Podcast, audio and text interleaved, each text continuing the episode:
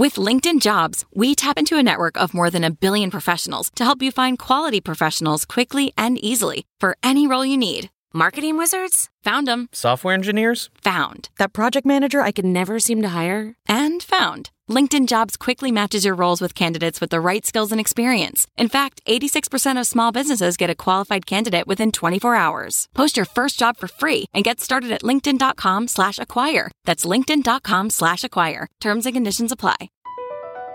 BP added more than $70 billion to the U.S. economy in 2022. Investments like acquiring America's largest biogas producer, Archaea Energy, and starting up new infrastructure in the Gulf of Mexico. It's and, not or. See what doing both means for energy nationwide at bp.com slash investing in America.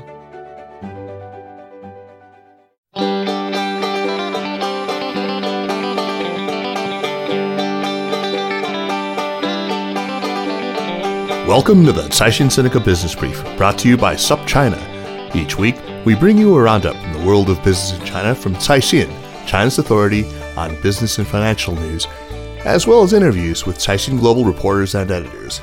I'm Kaiser Kuo from the Sinica Podcast. Ada Shen is away this week. China's trade boss heads to Washington to ink the start of a trade truce. Tesla serves up its first cars in China, and video app Douyin reveals it isn't just Gen Zs and millennials that are fueling its rapid growth. Here's your news. Chinese Vice Premier Liu He will travel to the US this week to sign the first phase of a trade pact between the world's two largest economies, China confirmed on Thursday.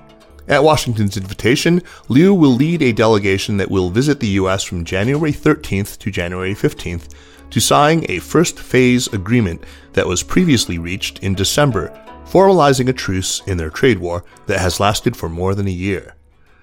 Beijing's announcement is the first Chinese confirmation of the signing, which U.S. President Donald Trump had previously announced. Trump has also said he will go to China after the deal is inked to begin negotiations on the second phase. The two sides have been locked in their trade war since July 2018, when Washington first levied punitive tariffs on about $34 billion in Chinese imports, and China retaliated with similar measures. Since then, the two sides have engaged in more tit for tat tariffs, to the point where most of their bilateral trade is now subject to taxation. Tesla delivered its first China made sedan to the public last week as the US electric car maker officially kicked off production at its China plant in a key step to tap the world's largest auto market. The rollout of the plant's Model 3 electric cars came one year after Tesla broke ground on its multi billion dollar gigafactory near Shanghai, the first outside the United States. CEO Elon Musk also announced plans to start China production of the Model Y crossover, an SUV scheduled to hit the market this summer. Tesla slashed prices recently on China made Model 3s to as low as $43,000 after the company secured a 10% tax break for electric cars from Chinese regulators. The pricier Model Y will run between $64,000 and $77,000, Tesla said. Analysts said Tesla's global deliveries this year will exceed 500,000, with 28% of that coming from China. The company's revenue from China has nearly doubled over the last year. Preferential policies and lower supply costs pushed up Tesla's profit margin in China. Operating costs at the Shanghai factory are about 65% lower than at the U.S. manufacturing hub in Fremont, California.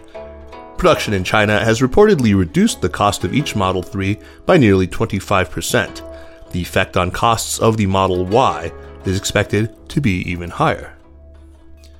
China will grant private and foreign companies access to explore for and produce oil and gas in the country's long awaited move to open up the massive state controlled energy sector.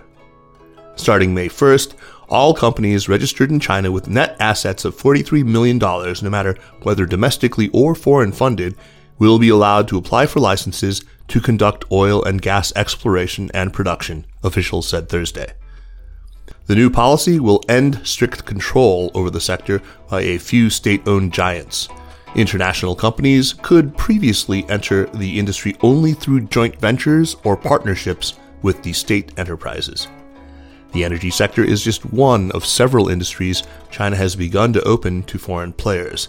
The auto, finance, and banking sectors have recently relaxed rules limiting foreign investment. Short video app Douyin has passed 400 million daily active users, its operator said last week in a report that included previously undisclosed insights on the app's domestic users and the types of videos they view and create. ByteDance, which also runs Douyin's embattled international analog TikTok, said the number of domestic users was up 60% from this time last year.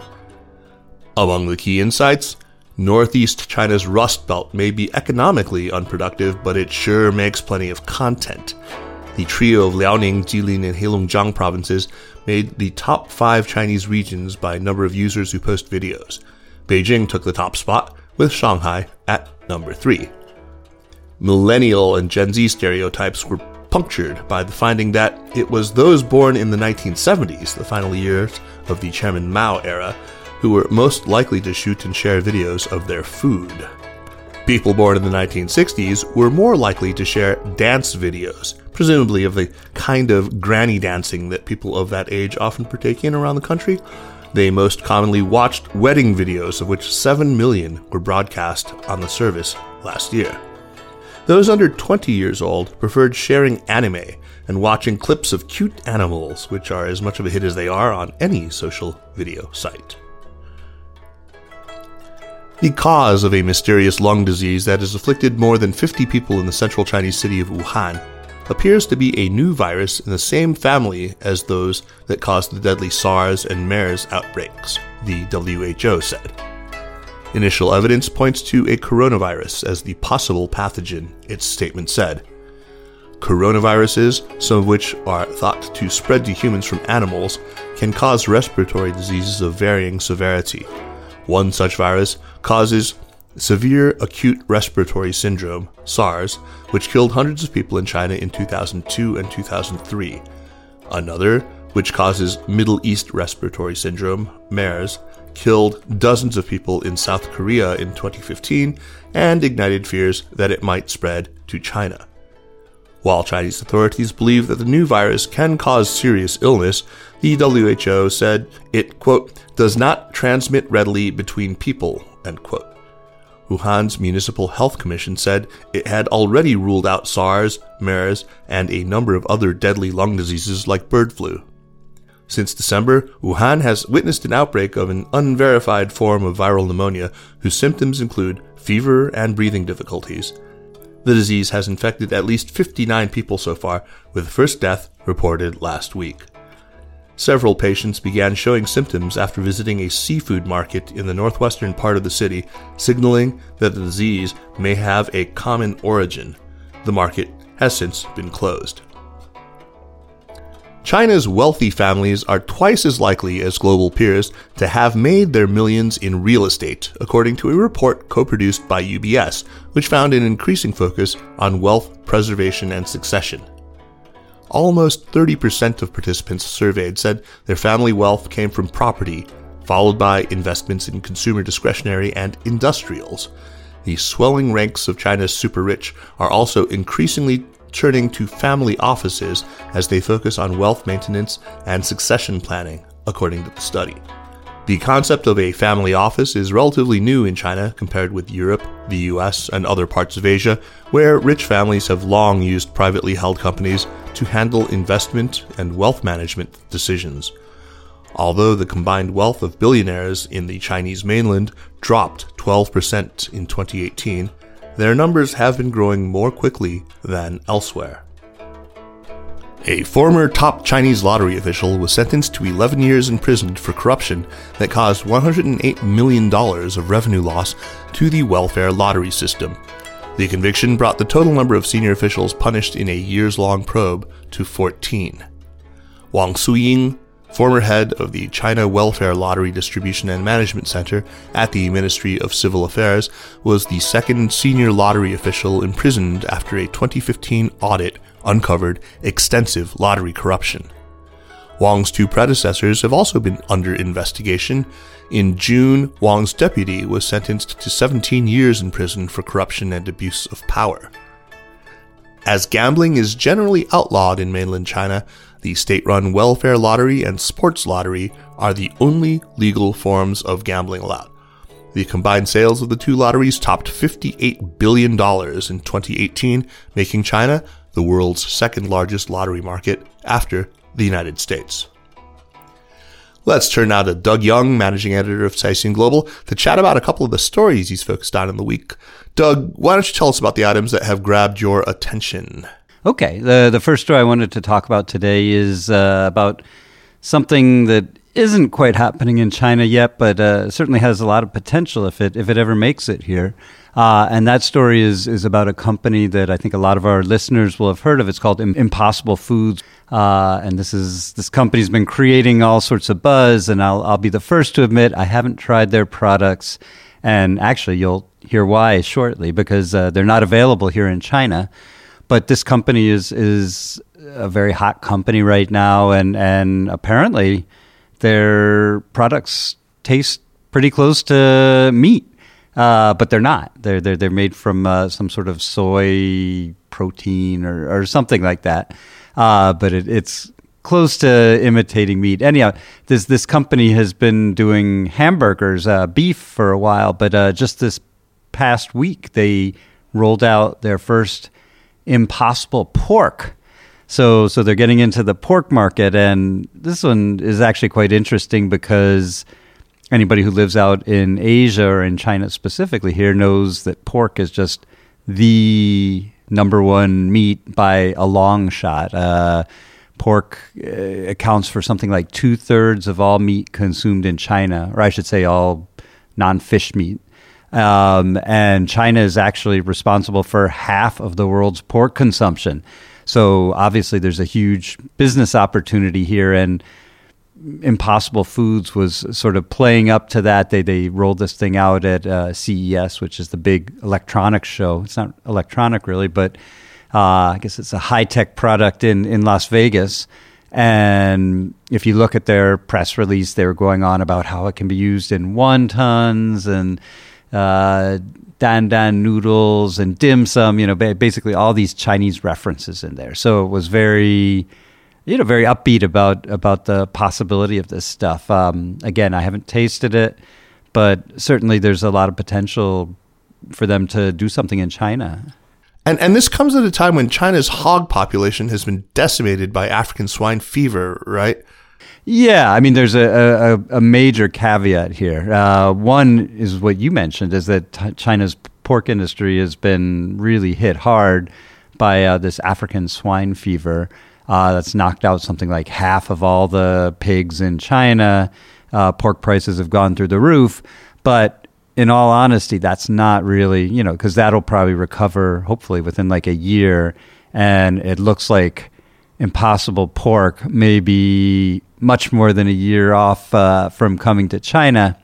Uh, and the reason that uh, they're they're having such problems is is it's all about regulation. I mean, China's the land of bureaucracy and I guess if you look at what they're actually using to flavor this stuff, one is is that it does contain products from soybeans that are genetically modified, and China is quite skittish about that sort of stuff. But then also, it's just the the the substance that they use. It's it's processed and whatever. I, I uh, but it's basically you know a highly processed, refined thing and guess what? It doesn't appear on any of China's lists in terms of allowable foods. And, and so apparently they're just like, you know, tearing their hair out trying to figure out how they can get China to approve the use of this, you know, revolutionary soybean whatever. Uh, so the reports that I saw seem to be saying, you know, it's probably going to be years, if ever, before this stuff gets into China. Okay, great. So unlike you, I have actually tried both Impossible and Beyond, and I think they're, pretty darn good. Uh, anyway, looking forward to trying the pork versions. Um, your other story this week is also food and well, more beverage related, as it happens. Yeah. Yeah, the other story is about uh, our favorite uh, coffee chain, uh, the homegrown Starbucks or Starbucks wannabe called uh, Luckin Coffee, which all of us in the Caixin Beijing office are well aware of because many of us uh, purchase it, including myself, from the, the shop downstairs in our lobby.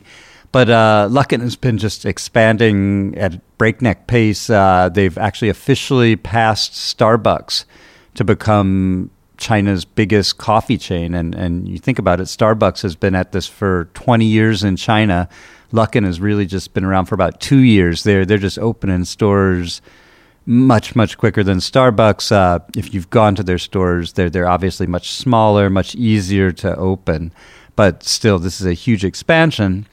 So you know, if this massive expansion wasn't enough, uh, Luckin has just announced they're getting into the vending machine business, and uh, they held a big event uh, here in Beijing to show everybody the vending machines, and, and there's going to be coffee vending machines, but then they're also getting into the cold drinks, uh, you know, dairy and uh, soda and stuff like that. They said that Pepsi, PepsiCo, and uh, Nestle are going to be partners, uh, basically supplying them with drinks. Um, so you know, Luckin just can't be stopped. They're uh, they're expanding everywhere, and and surprisingly, their their stock has just really caught on fire. Somebody's buying into this Luckin story because uh, their stock has risen, I think, like around ten percent in the two trading days after they announced this, and uh, they just did an IPO. I mean, this is a really young company. They did an IPO in May, only like two years after their founding, and the stock is is nearly double. I think it's about double what it was at the IPO. As with many young companies, they are still not profitable, though, right? Yeah, they're money losing, and that's a second part of the, the, the this big announcement that came uh, just from them. Uh, is they just announced another big uh, money raising. They they did an IPO and they raised about six hundred million U.S. dollars in that. Uh, and just with, concurrent with this vending machine announcement, they announced uh, they'll be raising another $800 million, which you know isn't chump change. Uh, and that's through the selling of additional shares, and also they're they're selling a bond. So this this company is really they're losing big money, but they're they're high visibility. Uh, you know, we we drink their coffee. A lot of people drink their coffee. Uh, we all buy it at very discounted prices, uh, but you know somebody somebody believes in this company um, at least on, on Wall Street uh, people are buying these these new shares and and the bonds as well. So Luckin looks like they're doing okay for now. I'm still not too certain on them on the, over the long term but you know we'll see. Well Doug thanks for spilling the beans the coffee beans the lentils or the soybeans or whatever. That's right. Lots of beans. Thanks Kaiser. Uh, thank you Doug and that's it for this week. Thanks for listening. The Caixin Sinica Business Brief is powered by SupChina and is produced by Kaiser Kuo and Tanner Brown with stories from the staff of Caixin Global. Thanks, of course, to Ada Shen, who will be back next week. Special thanks to Li Xin of Caixin Global and to Spring and Autumn and Ufei for the music. Be sure to check out all the other shows about contemporary China in the expanding Sinica network and be sure to follow the news from China every day at SupChina. Subscribe to our newsletter at supchina.com. Take care.